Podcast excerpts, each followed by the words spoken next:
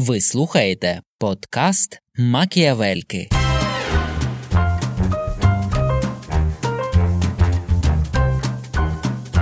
Є чоловік, є українець, має бути жінка.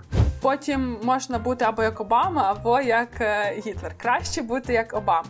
О, стендапер, то те слово, яке тут треба було сказати. Ну а тепер Оксана мені буде невдобненько говорити про мою наступну промову.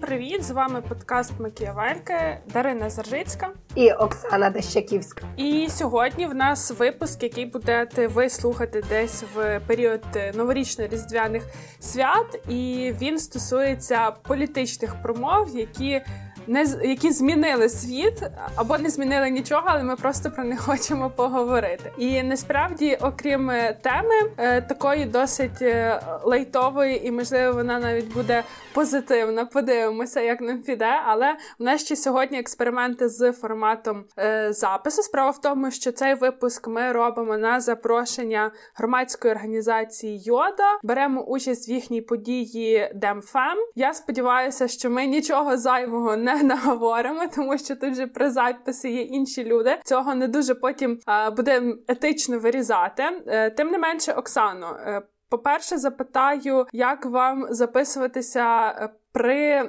так би мовити сторонніх вухах і очах. Е, Мені насправді зараз важливо не те, що тут є там люди, і які хочуть слухати то вживу, скільки те, що я навряд чи зможу сказати все, що хочу, через те, що в мене сів голос, і я трошечки хворію. Але оце мене турбує більше зараз, ніж те, що є люди. Якщо щось буде незрозуміло, то пишіть. Ну і звичайно буде цікаво помінятися думками вже після запису подкасту. Тоді я пропоную е, нам починати. Спитаю вас загалом, як ви любите промови слухати? Ну я вже неодноразово про це говорила в наших подкастах, тому так люблю періодично то роблю.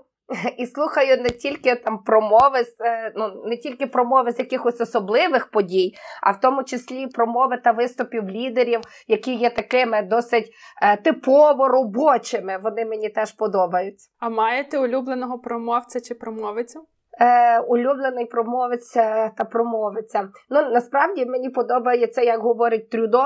Він часто це робить. Е, ну, по-перше, там особливо як почався ковід, він цікаво робить. Ну сьогодні Трюдо не буде. Зразу анонсувала я. І мені подобається, е, як говорила Ангела Меркель. Мені подобається Трюдо, але мені мені е, не дуже подобається як власне виголошувач якихось таких публічних промов в класичному сенсі е, цього слова. Але я погоджуюсь з вами, що він в період ковіду дуже класно себе проявив в сенсі роз'яснення нової реальності, нових правил. Але якщо ви пам'ятаєте, ми з вами мали епізод, де ми якраз говорили про Трюдо, і ми тоді дійшли думки, що його сила в тому, що він має освітній бекграунд педагога. І тому він дуже класно вміє пояснювати і вміє нормально комунікувати зі своїм суспільством. У мене трудо теж не буде, е, але буде інший любимчик. Але пропоную починати вам. О, мені. Е, Я одним словом, коли ми там думали про ті промови, які змінили світ, я зразу згадала ясно, що історію, і буду говорити сьогодні про про одного е, промовця, який змінив не просто світ. Він змінив в тому числі світ світ промов, публічних промов і промов політиці. І це буде про Авраама Лінкольна. Авраам Лінкольн, ну я думаю, що всі знають, що це президент Сполучених Штатів Америки, і він насправді е, виголошував декілька промов, але одне з найважливіших досягнень, яке він здійснив для е, світу і для американського е, для, для Сполучених Штатів Америки, це була поправка до конституції про відмову від рабства. Ця поправка приймалася в дуже нелегкий час, бо тоді тривала е, громадянська війна. І власне на цій е, під час цієї війни, не зважаючи на військову ситуацію, він вирішив, що потрібно приймати ту поправку, не чекати миру, бо е, чекання миру воно може змінити і ситуацію політичну, і в нього не хватить політичної волі, щоб переконати всіх конгресменів і таке інше. І навіть під час війни він вирішив, е, що поправка має бути прийнята. Є кіно Лінкольн, де про то детально розповідається. Але я буду говорити про промову, яку він виголосив на кладовищі. Це так звана гетісберська промова. Може, ви про неї чули? Якщо ні, то теж можна її записати, подивитися і загуглити. Це промова, яка була виголошена на похов... на місцях поховання. Ще війна тривала, громадянська війна ще тривала, але вже було зрозуміло, що вона рухається до кінця, і було в штаті Пенсильванія відкривали кладовище, де були похоро... де поховані е, вояки армій, які брали участь у цій війні. І власне е, Лінкольна було запрошено до виголошення цієї промови. Він говорив дуже він говорив дуже мало. Е, ця промова складалася з 272 п'яти слів там за різними версіями, і тривала лише там дві з половиною хвилини. Але е, вона була вона всіх вразила, і дехто її навіть називає такою, що заклали нову громадянську релігію у Сполучених Штатах Америки, тобто те, що і далі надихало американське суспільство будувати свою демократичну державу. Насправді нічого, то якщо тако подивитися е, зараз на цю промову, на цих 270 слів, то там нічого такого ми не побачимо, але вона доволі е, вона доволі типова в нашому сучасному розумінні політичних промов. Вона мала згадку про минуле. Вона мала е, про сучасне і вона давала посил у наше майбутнє. Говорячи про минуле, Лінкольн сказав, що 80 років тому наші батьки заснували країну, яка заснована на свободі і на нашому уявленні про е, те, що світ має бути рівний. Ми ведемо велику громадянську війну, і ми зараз тут, на святому місці, яке буде яке освячено смертю, яка не має бути і не може бути даремною. І все це для того, і тут була відсилка до комуні до до майбутнього до Конституції Сполучених Штатів Америки е, про те, що ми тут у цій країні маємо будувати свободу, маємо будувати демократію, маємо ем, засновувати і мати правління від імені народу і для народу. Теж дуже така відома його е, фраза. Але що цікавого, сама промова, незважаючи на те, що вона була така коротка, е, вона містила декілька таких алюзій до. Біблії з приводу освяченого місця, з приводу часу, який який згадував е, Лінкольн, вона е, була. Дуже проста справа в тому, що Лінкольн на цьому кладовищі він не мав бути основним промовцем.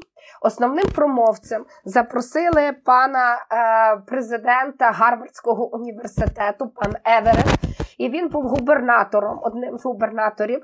Його закликали на ту промову, і спеціально він попросив додатковий місяць, аби готуватися до промови. Бо промови в той час виголошували в дві з половиною години, не менше. А він використовував весь культурний історичний контекст, який він знав.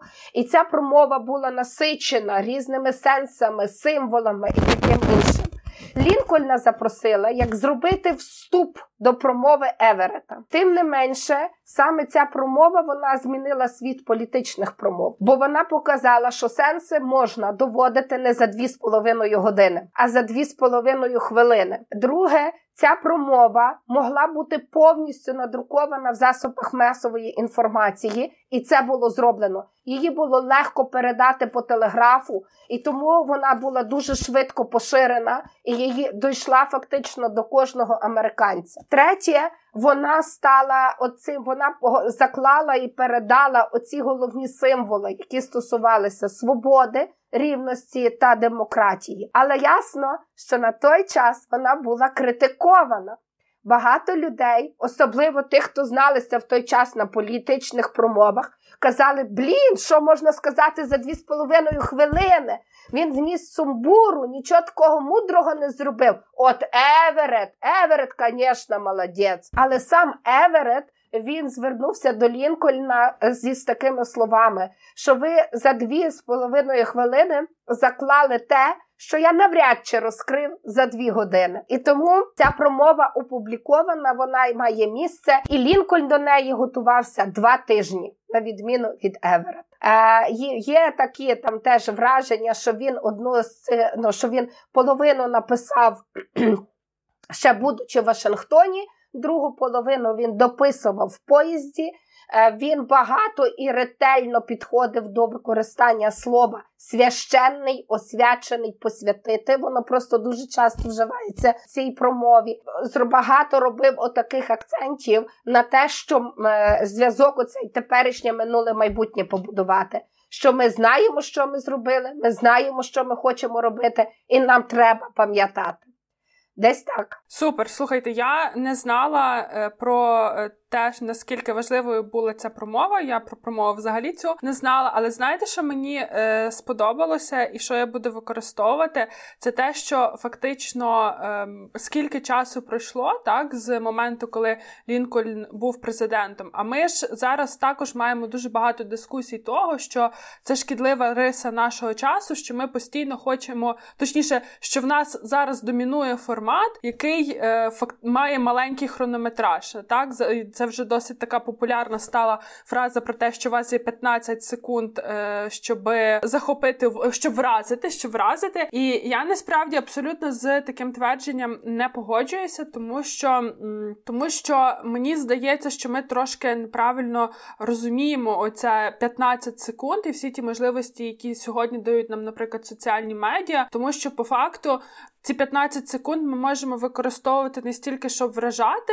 а для того, аби змушувати людей залишатися з нами і вже далі розвивати потрібні нам тези. Ну і ще до того, що е, Лінкольн два тижні готував свою промову, щоб вона була е, такою короткою, тривала дві з половиною хвилини. Це насправді дуже важко, і ті, хто колись спробували власне висловлювати думку е, більш-менш глибшу, знають наскільки важко це зробити властиво в такому такому короткому форматі, коли ти не маєш дві години, щоб розмусолювати, опиратися на якісь наукові аргументи, тобі треба вистрілити. Тоді це було дві з половиною хвилини. Сьогодні нам час диктує, що треба знаходити можливість робити це за 15 секунд. Але тим не менше, я завжди розглядаю такі виклики, як класну задачу для того, аби попрацював мозок. А моя промова вона також буде зі Сполучених Штатів Америки, але це вже наш е, ближче ближче до нашого часу. Ті, хто нас давніше слухають, знають, що я дуже високо ціную Барака Обаму як людину, яка багато в чому змінила образ публічної політики, яка насправді подарувала нам дуже багато свіжого в політичних технологіях і в публічних комунікаціях. І якщо е, ви будете гуглити якісь списки важливих політичних промов, особливо важливих політичних промов, які звучали в американській політиці, то зазвичай нам пропонують е, промову, яку Барак Обама виголошував в Бостоні на з'їзді демократичної партії у 2004 році. кажуть, що це дуже важлива промова, тому що вона зробила Обаму президентом. Він тоді вперше з'явився в публічному просторі, відразу привернув до себе багато уваги, і е, таким чином це дало можливість йому претендувати на президентство. Я сьогодні хочу розповісти про іншу промову. Це промова 2008 року, яку він виголошував 8 січня після того, як програв праймеріс в Нью-Гемпширі Гіларі Клінтон. І ця промова війшла в історію під назвою Yes, we can. Власне, е, пізніше ця коротка фраза Так ми можемо стала слоганом його передвиборчої кампанії, але вперше вона прозвучала саме в з вуст Обами в Нью-Гемпширі. Е, ще чим це ем, це знакова так промова. Тим, що пізніше, буквально за місяць, американський репер Will.i.am, учасник групи Black Eyed Peas, перетворив її на музичну композицію, яка транслювалася з промоційними цілями в межах передвиборної кампанії. І ця пісня вона фактично повністю складалася з тексту промови Барака Обами. Тому в усіх відкритих джерела Обама та його спічрайтер Джон Фавро зазначені як співавтори пісні. Хоча е, насправді вони ніякої участі в створенні саме музичної композиції не брали, але це, е, це, це був текст промови, який поклали на пісню. Мені, е, на мою думку, це цей виступ Обами це є зразок того, як має виглядати передвиборча промова. Тому що якщо послухати його, там е, вся промова побудована не на тому, що він буде робити, не на тому, що він обіцяє зробити, а вся промова побудована на тому, е, як він фактично описує свій електорат, і як він свій електорат надихає на те, щоб разом з ним творити зміни, разом з ним обирати напрямок змін. І він переконує всіх, що хто б ви не були за походженням, якого кольору вас би не була е, шкіра, чи ви латиноамериканець, чи ви азіат, ви зараз можете ставати тією людиною, доєднуватись до спільноти, яка обирає зміни. І далі був цілий рефрен. Зараз я дам коротеньку цитатку. Ем, у цій країні ми розвиваємо або занепадаємо, перепрошую, не те. Ось ось те, коли ми зіштовхуємось із неймовірними суперечками, коли нам кажуть, що ми не готові, або що ми не повинні намагатись це зробити, або що ми не можемо це зробити. Кожне покоління американців відповідає дуже просто: так, ми зможемо, і ця відповідь демонструє дух нашого народу. І е, далі він так повторює: так, ми можемо, так ми можемо, і говорить, які покоління американців, які групи американців свого часу говорили так, ми е, можемо, і за ним це повторював НАТО. І потім ці слова перетворили на пісню. І, е, як я вже казала, Вілаєм написав музику. Дуже багато відомих селебріті доєдналися до е, запису е, як самої пісні, так і кліпу. Це транслювалося не на телебаченні, але дуже класно використовувалося в інтернеті. І таким чином, от одна промова. Одна влучно використана в ній е, теза стали дуже сильним гаслом передвиборної кампанії. Використовувалися ще в дуже багатьох форматах, як пісня, як мерч і так далі. Але ще хочу декілька слів сказати про е, Джона Фавро, якого я згадала, який був е, спічрайтером Обами. Він спочатку працював в його штабі, а пізніше він очолив департамент спічрайтингу Білого Дому. Е, там є така штука. Е, більше того, я два роки тому була в Вашингтоні, і я знаю, що тепер в них ще є департамент сторітелінгу. От цей Джон Фавро він був наймолодшим очільником департаменту. Е, він з 81-го року, тобто йому навіть не було ще 30 коли він почав працювати на Обаму, і коли очолив е, цей департамент в Білому домі, і сам Обама називав його телепатом, тому що в них настільки були синхронізовані думки, і настільки класно Джон вмів їх е, висловити е, в промові для Обами, що це був дуже крутий тандем, в якому народилось дуже багато класних промов. І я насправді люблю вмикати е, Обаму. В нього і інавгураційні його публічні виступи були дуже круті. На Нетфліксі є такий документальний фільм, який називається Final Year. Це про останній рік його президентства. І е, там, зокрема, показано його поїздку в Японію, коли він е, ходив, е, мав виступ біля меморіалу жертвам е, атомних бомбардувань. І е, це теж була дуже грамотна, дуже прониклива промова. І ем, власне тому мені видається, що він і е, в книжках як автор себе дуже добре розкриває, тому що він розуміє розуміє, що таке не просто говорити, а як свою думку оформлювати і як її доносити як меседж. А прощальна промова, яка в нього була. Мені здається, що він. Теж один з тих, хто знаєш, змінив про промови е, уявлення, бо він їх робив такими більш відкритими, менше таких закостенілих фраз, більше такого є щирості і відкритості. І тому після нього мені особливо. М- виклично сказати мою наступну промову. Почекайте, почекайте. Я ще тільки скажу, що його прощальна промова вона закільцювала його історію, історію його як президента, тому що він починав з «Yes, we can», а закінчив «Yes, we did». І так ми зробили. І це насправді теж дуже класно, і це робить його як політика цілісним навіть на рівні промов. І те, що ви казали, що він зробив від е, промови більш відкритими. Я ще скажу, що якщо їх слухати, і якщо вам раптом захочеться їх занотувати, то там можна просто кожну думку прописувати як окремий абзац або відділяти булечками. Це тому, що власне кожне речення воно є думкою, а не набі... не набором слів. Тепер давайте, Оксана, ви та що ж мені подобалася промови Обами. Ну і він додав до них додав до них легкості, але його часто через то теж критикували, бо казали, що він він виступає не як політик, а радше як комедіант, як комік, як стендапер. О, стендапер то те слово, яке тут треба було сказати. О, ну але тим не менше він теж багато що змінив, і його стиль спілкування навіть е, я люблю його теж промови, і одна з них е, його дуже теж цікава. Вибач, я її не готувалася розказувати, просто пошлюся на неї. Е, це промова, яку він робив, коли йшов президентом. Е, вважалося, що це дуже виклична промова, бо він для багатьох і широких кіл був дуже незрозумілий. Не, не, я звідки взявся той той політик, та ще й на президенти пропонує пропонується. А він дуже легко і швидко розповів історію, і він власне сторітелер ще той. Моя після нього я хочу сказати про президента Ющенка. Все.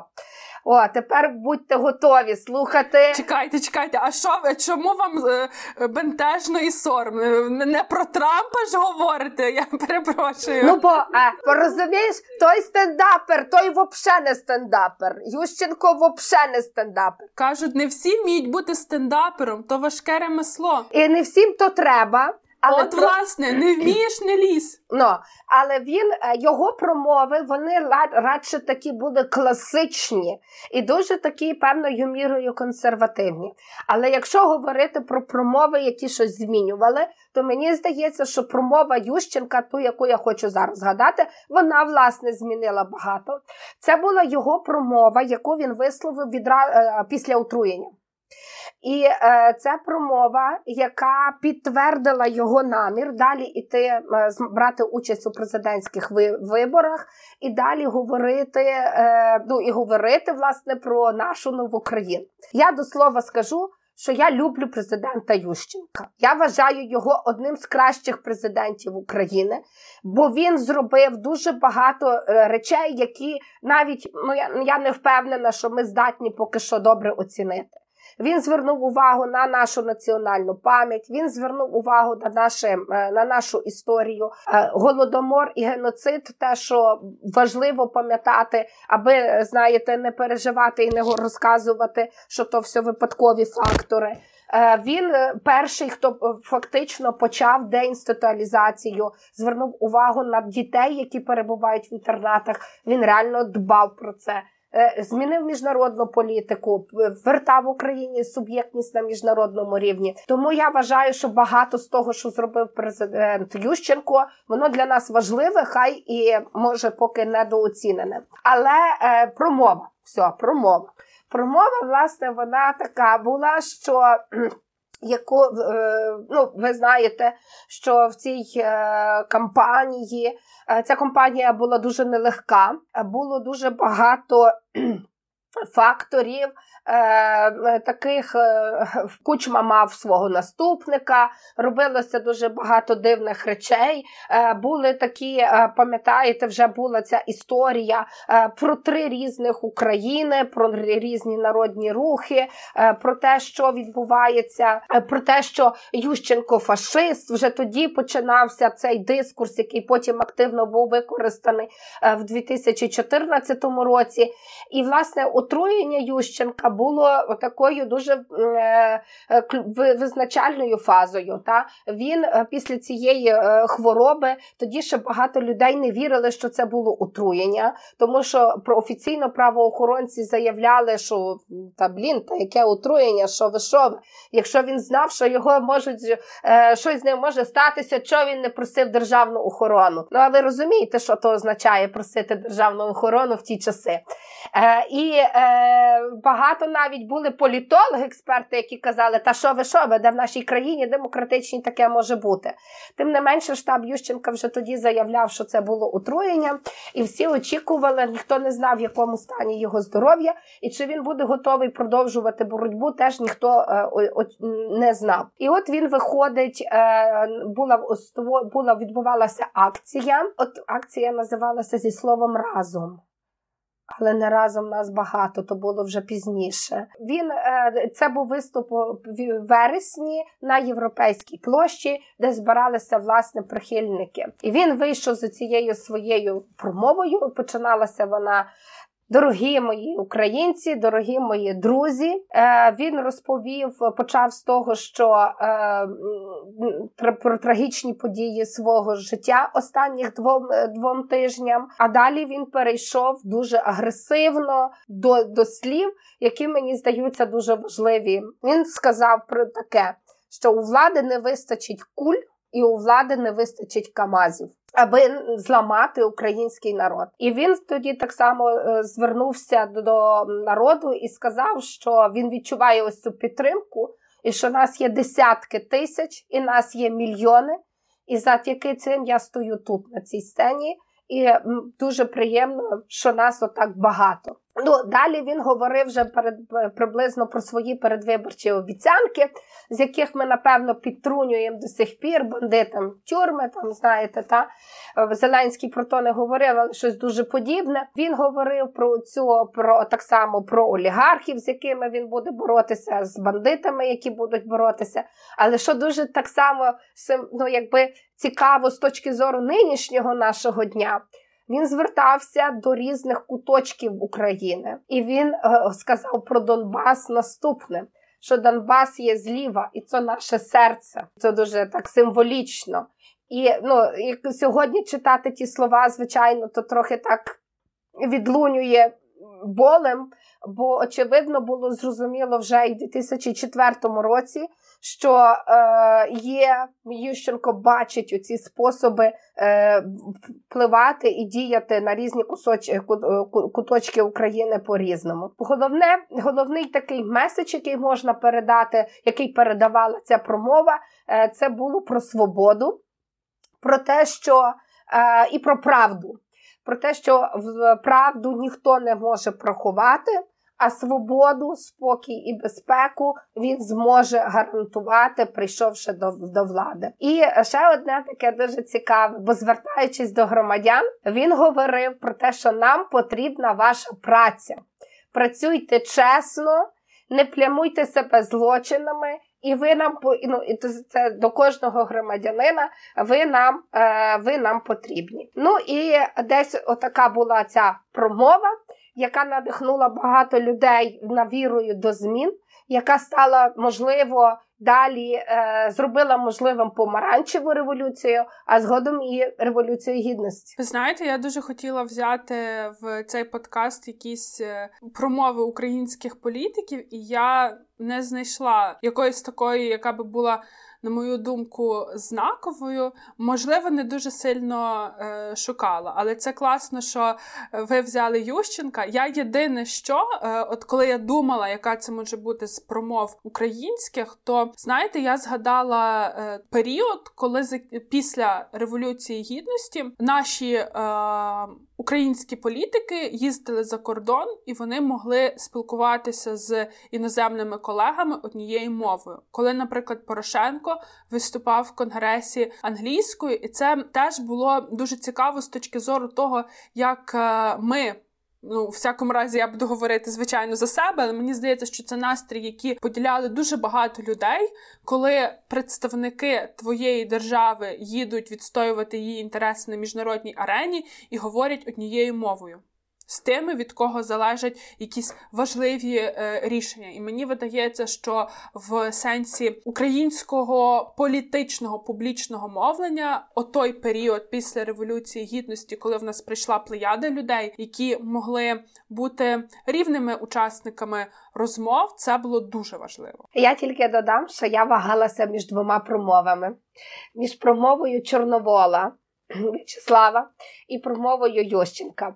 Промова В'ячеслава Чорновола, я вам скажу, яка це була промова. Це була єдина промова, яку він виголосив російською мовою в, стінах Верховної Ради України. Е, це було сказано з ним тоді, е, коли е, розширювалася автономія Криму. І він помітив і бачив у цьому теж реальну загрозу цілісності держави і він звертався в першу чергу до кримчан і тому виступав російською мовою. І це було про збере. І там дуже цікаві відсилки теж є до кримсько-татарського народу, до того, якою може бути автономія, а якою чому не може бути там президента Криму. Ось але в результаті я вибрала промову Ющенка. Тим не менше раджу подивитися і ту другу, бо вони символічні для нашої історії. Об, обидві вони символічні для нашої історії. Ну тепер Оксана мені буде невдобненько говорити про мою наступну промову. Я вагалася, чи брати, чи не брати. Але я вирішила, що треба взяти. Я е, поясню, як я, який в мене був хід думок.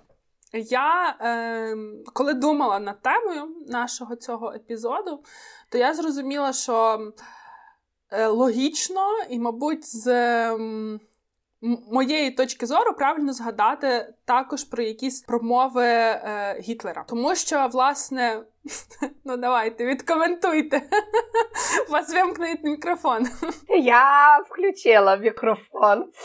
Е, та що, Дарина, е, промови, які змінили світ, то тут знаєш, коментувати ніц не скажеш. Вона очевидно, що Гітлер теж міняв його Ну, чи в той бік, що я би хотіла, знаєш? Ну, давай, давай, розказуй. Ну, давайте я поясню, яка який в мене був е, логічний хід думок. Бо насправді після Другої світової війни, після всіх тих злочинів, які були вчинені е, нацистським режимом, світ змінився. Звичайно, це йшло через е, величезний біль, через величезну травму і дійсно через величезну купу різних злочинів. Але, наприклад, та система міжнародного правосуддя, яка є сьогодні в сучасному вигляді, це власне реакція на всі ті безчинства нацистського режиму. Один з його найбільших китів це якраз була машина пропаганди, яка е, працювала. І я подумала, що це, мабуть, ну мені видається правильно згадати про якусь промову, не в сенсі, що ми зараз будемо восхваляти тут Гітлера, а в сенсі про те,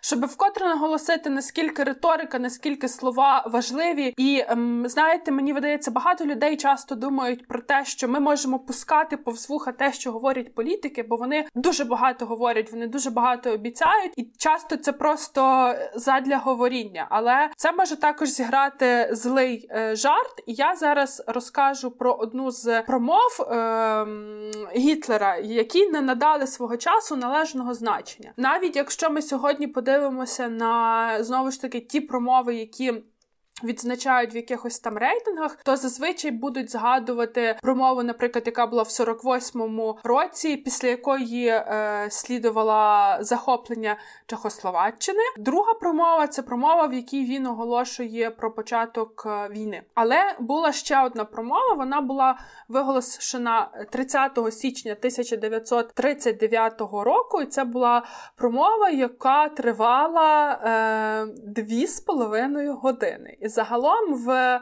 е, цих всіх е, чувачків з НСДАП в них е, була така норма. Вони не могли не те, що дві з половиною хвилини, як Лінкольн, не те, що як там зараз стандарт паблік токів 20 хвилин. Ні, вони дві з половиною години. Е, говорили, і це ще раз, навіть е, суто, якщо проаналізувати, скільки потрібно було фізичних зусиль, це ще раз підкреслює наскільки багато уваги приділялося пропаганді і оцій публічній стороні політики, тому що ну е, знаєте, мені здається, навіть якщо ти от ми з вами ведемо там подкаст, він зазвичай нас триває годину півтори. Так ну десь ми 50% ви говорите, 50% я, коли більше, коли менше. Але після того ти вже відчуваєш там якесь певне першіння в горлі, дискомфорт і так далі. Чи маєш 15 хвилинний паблік ток, і потім теж ти розумієш, що в принципі на сьогодні я вже втомилась і можу нічого не робити. А тут ти хочеш сказати, ти хочеш сказати, що в нас цей змінюються голосові зв'язки, еволюціонують в дивний спосіб. Ні, що ми вже не можемо інше. так, як років 50-70 тому. Так? Ні, я про інше. Я про те, що е, для мене це є свідченням того, як багато вони працювали. Вони це нацистські політики для того, аби могти говорити дві-дві з половиною години. Плюс в них же ця риторика така на межі з криком. Тобто, це, е, це, це дуже багато цьому уваги приділялося, тому це як ще одне свідчення того, що публічність важлива, і якщо її тренувати, то потім можна бути або як Обама, або як е, Гітлер. Краще бути як Обама. Так от в 39-му році він виголошував двогодинну промову в честь того, що це була шоста річниця, як Гітлер став канцлером. Ця промова вона записувалася на аудіо, і вона транслювалася всі дві години. Вони транслювалися. Спочатку він говорив там щось про ну, власне, що я 6 років. Ваш батько нації і так далі. Потім йшлося про міжнародну політичну Е, арену про якісь там дипломатичні моменти, про Чехословаччину знову, про Британію, Францію, про те, що на Німеччину дуже сильний тиск з в питанні цього роззброєння і так далі, і тому подібне.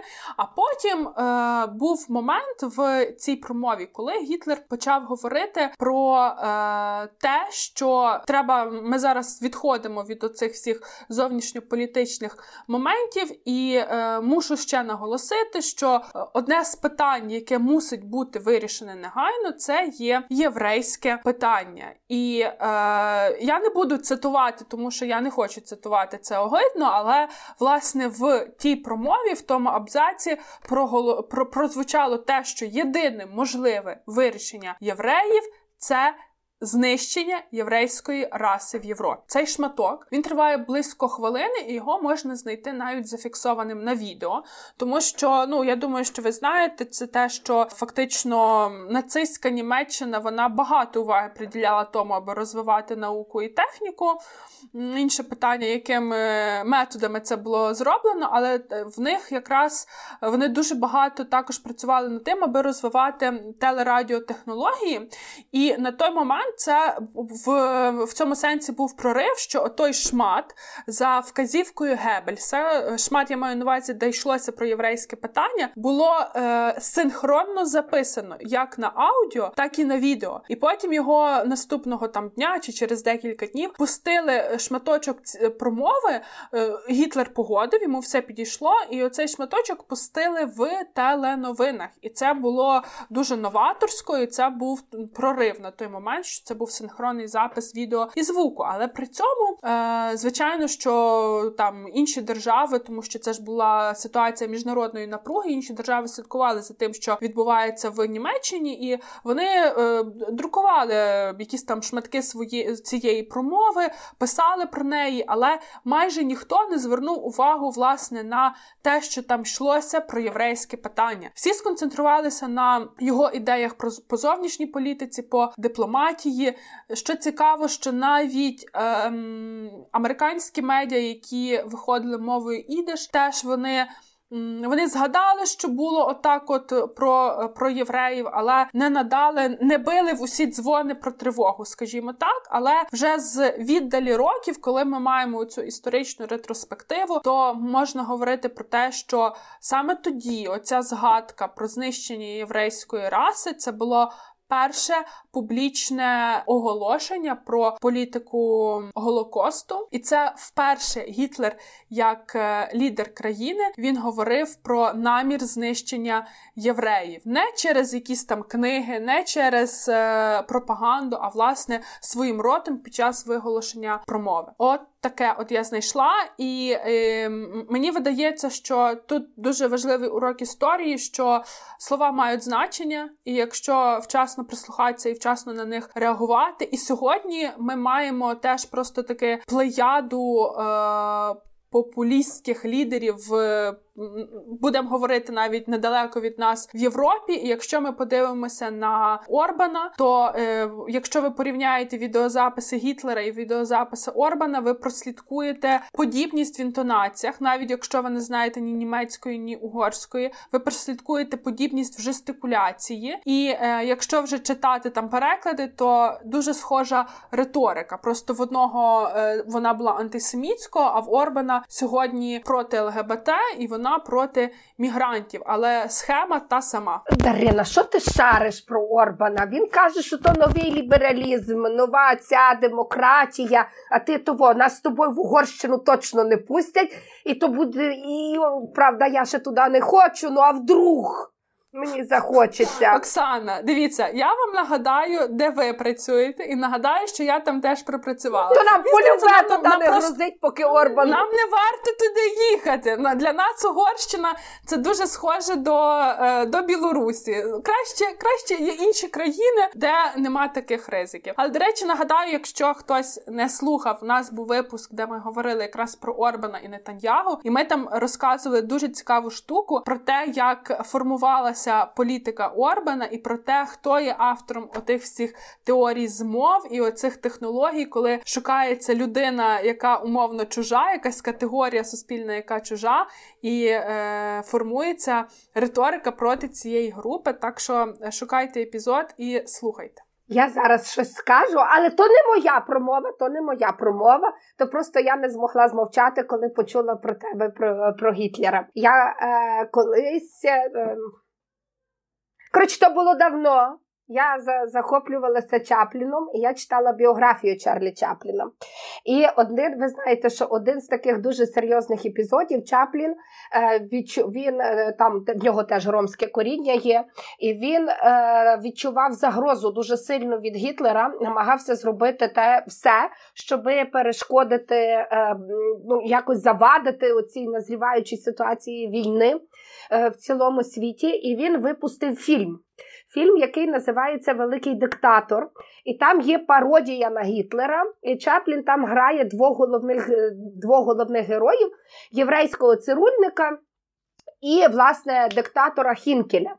І е, одна з його останніх промов, промов, яка є фільм 1940 року, е, і є е, там остання промова, оцю, яку виголошує оцей єврейський цирульник. І ця промова, мені здається, що теж дуже актуальна у сьогоднішньому часі, бо вона е, навіть з тими рефренами, незважаючи на те, що то 40-й рік, і, а ми сьогодні живемо в 2021-му, який закінчується, дуже багато е, можна відчути і прочитати, бо вона є теж е, є надрукована, чи подивитися цих речей, які актуальні до сьогоднішнього дня. Я тут е, тільки е, скажу що він говорив приблизно такі річ, що е, так, такі речі, що е, кожна людина е, є для того, аби допомогти іншій людині бути щасливою, а не приносити страждання. Що нам не потрібні диктатори, що е, нам е, ми можемо впоратися і жити тут на, на цій планеті Земля всі разом, незалежно від походження. І він робить відсилки до чорношкірих людей. Він робить відсилки до людей з різними релігіями чи е, національностями. Так само він говорить, е, він звертає увагу на технології. Він каже, що літаки і радіо зробили нас ближчими, а не для того, щоб е, швидше пришвидшити руйнування. Ну я знов згадую, що в контексті нашого часу, очевидно, таке могло би і стосуватися в, в тому числі соціальних мереж, які мають робити нас ближчими, в результаті починають робити замість нас вибори або вибори. І я не тільки про політичні вибори, я про е, вибори, такі, які кожного життя кожного з нас стосуються. Ще одна така відсилка в Чапліна, яка є, це про те, що свобода не вмирає, що диктатори вмирають, а свобода ні. Свобода буде завжди з нами, і про те, що демократія і кожна справа є важливою. Я, бляха, то сказала і поняла, наскільки Ющенко був близький до того, що говорив Чаплін в 40-му році. Ну, ладно. Е, Одним словом, так що якщо ще ще, ще є такі промови, і знаєш, що ну, то не була промова, ти знаєш, то я тепер буду говорити про промову, ту, яку я готувала, то просто до про, про Чапліна і про Гітлера. Е, Одним словом, я, Дарина, підходила так. Є чоловік, є українець, має бути жінка. Ну добре, що у вас є жінка, бо мені здається, в мене жінки є в е, лонглісті, але нема в шортлісті. Тому то добре, мав що бути, ви... то теж то мав бути лонгліст, якщо що. Але я розкажу. Тому що і це не політикиня, якщо що. Це промова жінки. Це промова жінки 12-річної дівчини. Навіть так. Малала Юсуфзай? Ні. А от і ні. Ну, слухай, нащо говорити про тих, яких там за топ-10 промов, чи книжку взяв і там малала. Ліпше розказати про того, кого нема в тих книжках. Ви, до речі, знаєте, що вона недавно заміж вийшла? Ні. Ну, то тепер знаєте. А чекай, а нагадай, де вона тепер живе? В Британії. Ну, а то можна там виходити заміж там на е, одним словом, е, промова е, це була промова 12-річної канадської школярки, е, яка називалася Северин Судзукі. Знаєте таку? Ну добре то я вам, звісно, розкажу. Е, це була е, це вона була, е, вона виступала на ООН, на засіданні ООН. То не можна так казати. Вона була тодішня Грета Тунберг, бо вона, але насправді вона піднімала теж дуже важливі питання, і вони теж стосувалися захисту планети Земля. Її тато був екологом. І багато, і вона з ним в екологічних експедиціях проводила багато часу. Одна з цих експедицій стосувалася Амазонії. Вона поїхала в Амазонію, була вражена е, масштабом катастрофи, там якраз були пожежі, як знищилися цілі, знищувалися цілі екосистеми. І вона, будучи дитиною, поставила собі за ціль. Що вона має це зупинити, будучи 12-річною дитиною, вона думала, що що як треба зупинити. Мають бути прийняті певні рішення. Хто приймає рішення? Політики. Хто ці політики, де вони збираються в ООН? І тому вона собі поставила за ціль, що вона має там виступити. Вона заснувала дитячу е, екологічну організацію, яка так і називалася ЕКО. Вона працювала з дітьми над просвітництвом. Е, вони намагалися, е, та я забув сказати, то був 92-й рік. Вони намагалися вже тоді працювати над осмисленим споживанням, скільки чого, чому не треба купляти більше, скільки має, скільки достатньо для того, щоб жити добре. І вона намагалася, е, вона бачила, їй так само дуже боліло те, що знищуються цілі види тварин.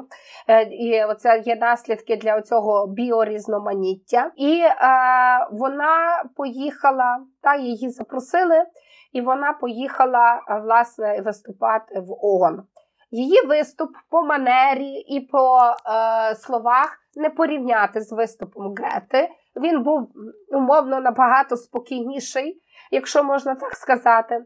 Але е, вона звертала увагу політиків, закликала людей схаменутися і казала, е, що, будь ласка, зробіть так, щоб ті всі гроші, які ви можете заробити, щоб вони йшли на вирішення екологічних проблем та боротьбу з бідності, з бідністю. Вона казала, що всім політикам, кому можна, ми можемо з її з цієї е, екологічної організації, яку вона заснувала, ми можемо зібрати гроші і організувати вам тур щоб ви тільки поїхали і подивилися, наскільки це все погано. І е, вона так само е, звертала увагу на те, що е, їй видається, що занадто мало уваги приділяють політики питанням захисту довкілля. Всі президенти були вражені, казали, що такої промови вони ще ніколи не чули. А е, вона поїхала звідти, і до сьогоднішнього дня вона працює у сфері екології. З батьком вони мали е, телевізійну програму просвітницьку. Вона навчалася в Єльському університеті. Вона до сих пір працює над тим, щоб привертати увагу до екологічних проблем. Працює у тому, аби ви на, напрацювати якісь плани, виходи з тої ситуації, е, в якій ми перебуваємо. Но вона сказала вже 27 років опісля неї брали інтерв'ю, і вона сказала, що вона розчарована в своїй мрії. Вона зрозуміла, що влада не в політиків, і що виступ в ООН був намарним. Вона, правда, не сказала, в чиєму, в чиїх руках влада і що треба тепер робити. Але очевидно, що коли вона про це говорила, то вона сказала, що, на жаль, вона тепер не може нікого надихати. Е, вона вважає, що е, зараз треба більше працювати, очевидно, з всіма людьми. але вона дуже підтримує Грету, бо вважає, що вона схожа на неї в дитинстві. Ну і е, то таке, бачиш, сумна історія тої промови. Вона не дуже то змінила світ. Але от мені здається, що вона теж про те, що маємо тих політиків, яких маємо, але не все вони можуть вирішити. І, можливо, наші кроки тут теж є важливими. І той тиск, який ми можемо чинити на політиків і на ті дії, і говорити про те, що важливо нам. Так. Я про неї ніколи не чула. Класно, що ви її знайшли, і класно, що знайшли е, про неї сьогодні. Ну, пам'ятаєте, ми з вами один з перших наших епізодів робили про м, якось діти в політиці, ми його називали, чи підлітки в політиці.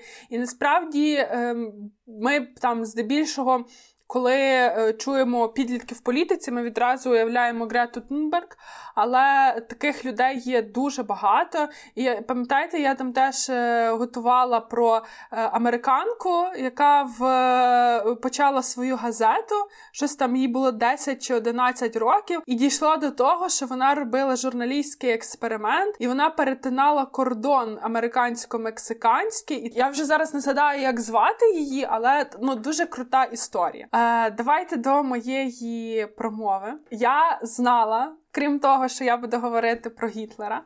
То е, я теж знала, що я дуже хочу взяти е, промову когось з духовних лідерів. І не тому, щоб зрівноважити якось Гітлера і ну, людину покраще. Я пам'ятаю, що знову ж таки ми з вами писали епізод про кого? Про Ганді. Бачите, я вже навіть не пам'ятаю, про що ми там з вами говорили. Точно був епізод про Івана Павла II. І Далай-Ламу, точно. І е, ми якраз тоді, бо перед тим ми мали ще якісь суперечки, чи можемо ми говорити в подкасті про політику про Івана Павла II, але врешті потім дійшли е, згоди, що він, крім того, що був священнослужителем, він так само був дуже сильний політичний діяч, який багато що зробив в такій цій сфері публічної дипломатії, і звичайно в нього було дуже багато знакових промов. І сьогодні, я думаю, неодноразово ми, ми зустрічаємо е, його тезу не бійтеся, яка була виголошена ним, але. Е, я так само мала сумнів, чи хочу я брати якусь промову Івана Павла II, чи хочу я брати, наприклад, е, папи Франциска, бо папа Франциск е, він мені теж дуже подобається, і мені здається, що він багато робить для того, аби риторика католицької церкви як актора суспільних процесів змінювалася. І крім того, я дивилася фільм Два папи. І в мене дуже теплі враження про персону Франциска. А потім я подумала, що ну як я не можу вибрати між тим і тим, то може взяти якусь промову Бенедикта XVI, тому що він теж зробив прецедент, коли він відмовився бути папою, і це було виголошено в промові. Але я все-таки зупинилася на одній з промов Івана Павла II. Я розкажу спочатку про промову, а потім я скажу, що мене схилило на бік того, щоб я взяла саме її. Отож, йдеться про промову, яку Іван Павло II виголосив в червні 1983 року під час свого другого візиту. До Польщі в якості папи, бо перший його візит був в 79-му році, і наступного року, після того як він там мав виступ, було створено солідарність, яка відразу зазнала гонінь з боку е, комуністичної верхівки. І ось 83-й рік. Це другий візит е, папи Івана Павла II до Польщі, а саме до е, монастиря в Ченстохові. І е, він там виголошував промову, яка спочатку вона стосувалася власне цієї реліквії, там е, матір Божа Ченстоховська, е, відома ікона. Він спочатку говорив е, про неї. Він говорив такі е, якби ритуальні речі, те, що стосується віри, те, що стосується релігії. А потім він почав почав свою промову, в яке фактично було як звернення до вірян, він почав зашивати слова, е, які. Абсолютно точно апелювали до суспільно-політичного ем, до суспільно-політичної ситуації, яка була на той момент. Зокрема, він вживав слово солідарність, може не в точніше, не в сенсі рух солідарність, але він вживав це слово, і публіка дуже жваво на це реагувала, піднімали відразу транспаранти. Так само він говорив про молодь, про робітників, і тут теж було якби все зрозуміло. Зацитую уривок з цієї промови. Історичний досвід свідчить, що аморальність людей у певні періоди може обійтися втратою всієї країни. Сьогодні, коли ми боремось за майбутню форму нашого суспільного життя, пам'ятайте, що ця форма залежить від того, яким будуть, якими будуть люди, тому маєте пильнувати. Я пильную також означаю, я бачу інше. Я не замикаюсь у собі, у своєму обмеженому і вузькому переслідуванні власних інтересів, пошуку своїх власних принципів. Я пильную означає люби ближнього свого. Це означає фундаментальну солідарність між людьми. Тут, перед матір'ю Ясногурською, я хочу подякувати за всі вияви цієї солідарності, які я бачив від своїх співвітчизників, включно з польською молоддю. У той важкий період, що його ми переживали кілька місяців тому. Мені було б важко перераховувати тут усі форми тієї турботи, якою огорнули тих, хто був інтернований, ув'язнений, звільнений з роботи і відлучений від своєї родини. Ви знаєте про це краще за мене. Я ж отримав, я ж отримував лише спорадичні повідомлення. Я пильную означає також, я відчуваю відповідальність за оцю велику спільну спадщину на ім'я Польща. Це ім'я визначає всіх нас, воно усіх нас зобов'язує показує, це ім'я варте усіх нас. Можливо, часом ми заздримо французам, німцям або американцям, тому що за назву своєї країни їм не довелося заплатити таку велику історичну ціну, як нам, і тому, що їм дуже легко бути вільними, тоді як наша польська свобода коштує нам дуже дорого.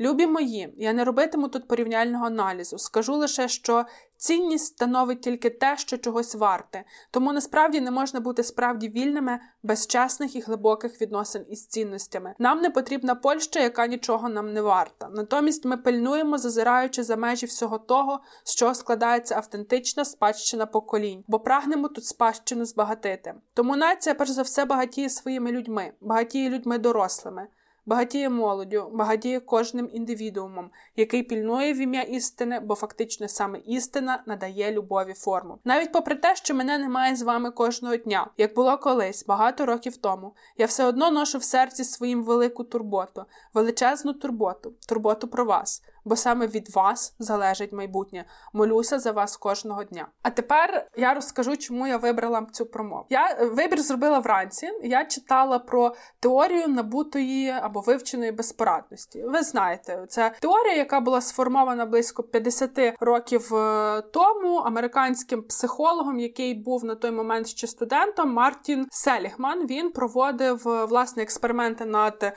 собаками. Я не буду переказувати експеримент, але суть теорії теорії, якщо її підсумувати е, в тому, що ем, люди або тварини, якщо вони постійно в ситуаціях повторюваного стресу або дій, які вчинять проти них, то е, навіть маючи можливість уникати цих дій або вийти е, з них, так все одно людина вибирає залишатися далі, бути в поганій е, ситуації. І ну, експеримент це проводився на собаках, яких там били током, і е, були ті, кого були та група собак, яких не випускали коли їх били током, а були ті, кому типу кого виводили. І е, після того, як там навіть е, були відкриті двері, то собаки, яких били током і не відпускали, вони все одно залишалися в ті в тому небезпечному середовищі.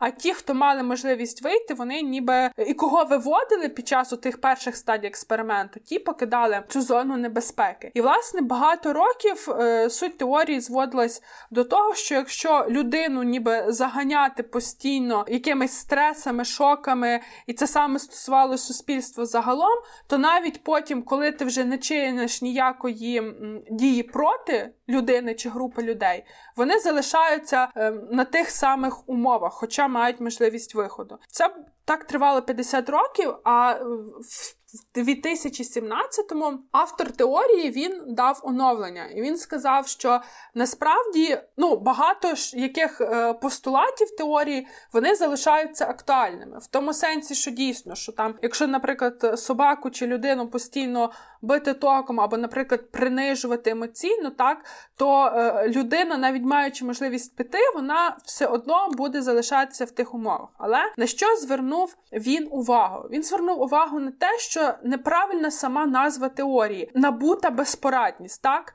він каже, насправді, що вона не набута. Насправді це наш стан по дефолту. Людина, дитина народжується безпорадною. І от насправді протягом свого життя вона вчить як вона вивчає, як реагувати на оті різні подразники, на різні стреси, на різні небезпеки. Що насправді ми безпор...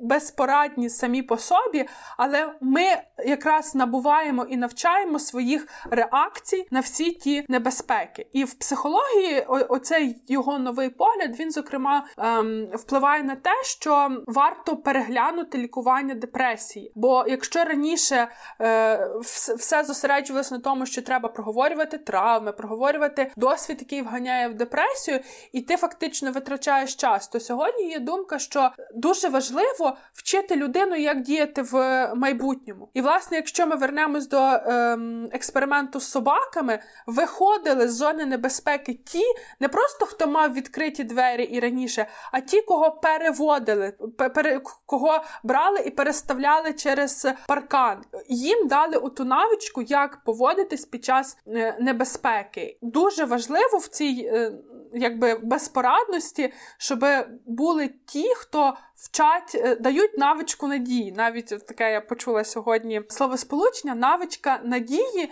і навичка бачити майбутнє вже з іншими обставинами, без небезпеки. І після того, як я оце прочитала про м, новацію від автора теорії набутої безпорадності, і те, що насправді вона не набута, так вона по дефолту, а ми вчимося, як е, реагувати на всі ті виклики, з якими стикаємося. Я вирішила взяти промову Івана Павла II, тому що вона для мене є свідченням того, що ем, народ, суспільство, країна в депресивному стані, яка багато років під режимом. З яким не погоджується дуже багато людей, і так ми можемо говорити про те, що е, за багато років такого режиму нація не вміє протистояти йому. Нація не вміє з нього виходити. І е, оті слова, які є, що я е, в серці ношу велику турботу, турботу про вас, бо саме від вас залежить майбутнє. Мені здається, що коли людина, яка є лідером для нації, а очевидно, що він був лідером, тому що він був перший поляк і перший не італієць, який став папою римським, і ми знаємо наскільки потужна є католицька віра е, серед поляків і поляк. Коли ти чуєш від людини, яка дійсно для тотальної більшості населення є моральним авторитетом, і ця людина каже, майбутнє залежить від тебе, це якраз про виховання навички виживати і про виховання навички бачити майбутнє не таким, як воно є зараз. Дуже мені хочеться прокоментувати, що мені здається, що ця теорія на безпорадності, вона в тому числі дуже характеризує історії про булінг. Е, ну тобто, це не тільки про тоталітарні режими, це про ситуації, які щоденно ми маємо в житті, чи то стосується булінгу, чи домашнього насильства.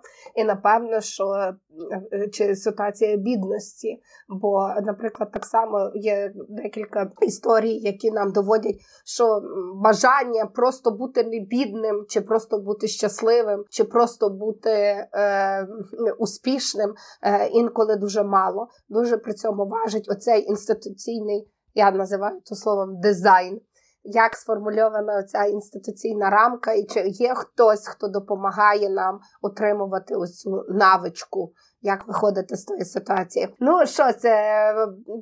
Я думаю, ти так сказала, що ми з тобою сперечалися. Ми не сперечалися. Папа Римський, як і Далай Лама, вони як там інші релігійні лідери.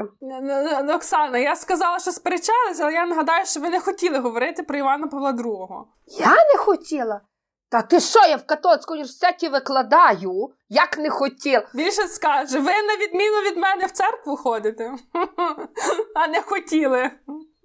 Ну, то я і хотіла, я і хотіла, ну я не пам'ятаю, Дарин, щоб ми сперечалися, хай буде так. Ну, е, тим не менше, ми свій мінімум взяли по тих три по три важливих промови. Але то, знаєте, теж тих промов є багато більше. І то я певна, що і Дарина і переслухала більше, і я переслухала більше. Ну то ті, що для нас звучали важливими сьогодні, тут і зараз. То я думаю, що ми можемо переходити до закінчення. Слухайте нас нас на Google Podcast, Apple Podcast і Megogo, а ще на SoundCloud. Не забувайте. Слідкуйте за нами у всіх соціальних мережах: Telegram, Instagram і на Фейсбуку. Пишіть нам. Знаєте, як то файно читати, якщо вам щось сподобалося. Ну, як не сподобалося, то теж пишіть. Не факт, що виправимо, але будемо знати. Дякуємо вам з усім і будьте з нами. Па-па. Па-па.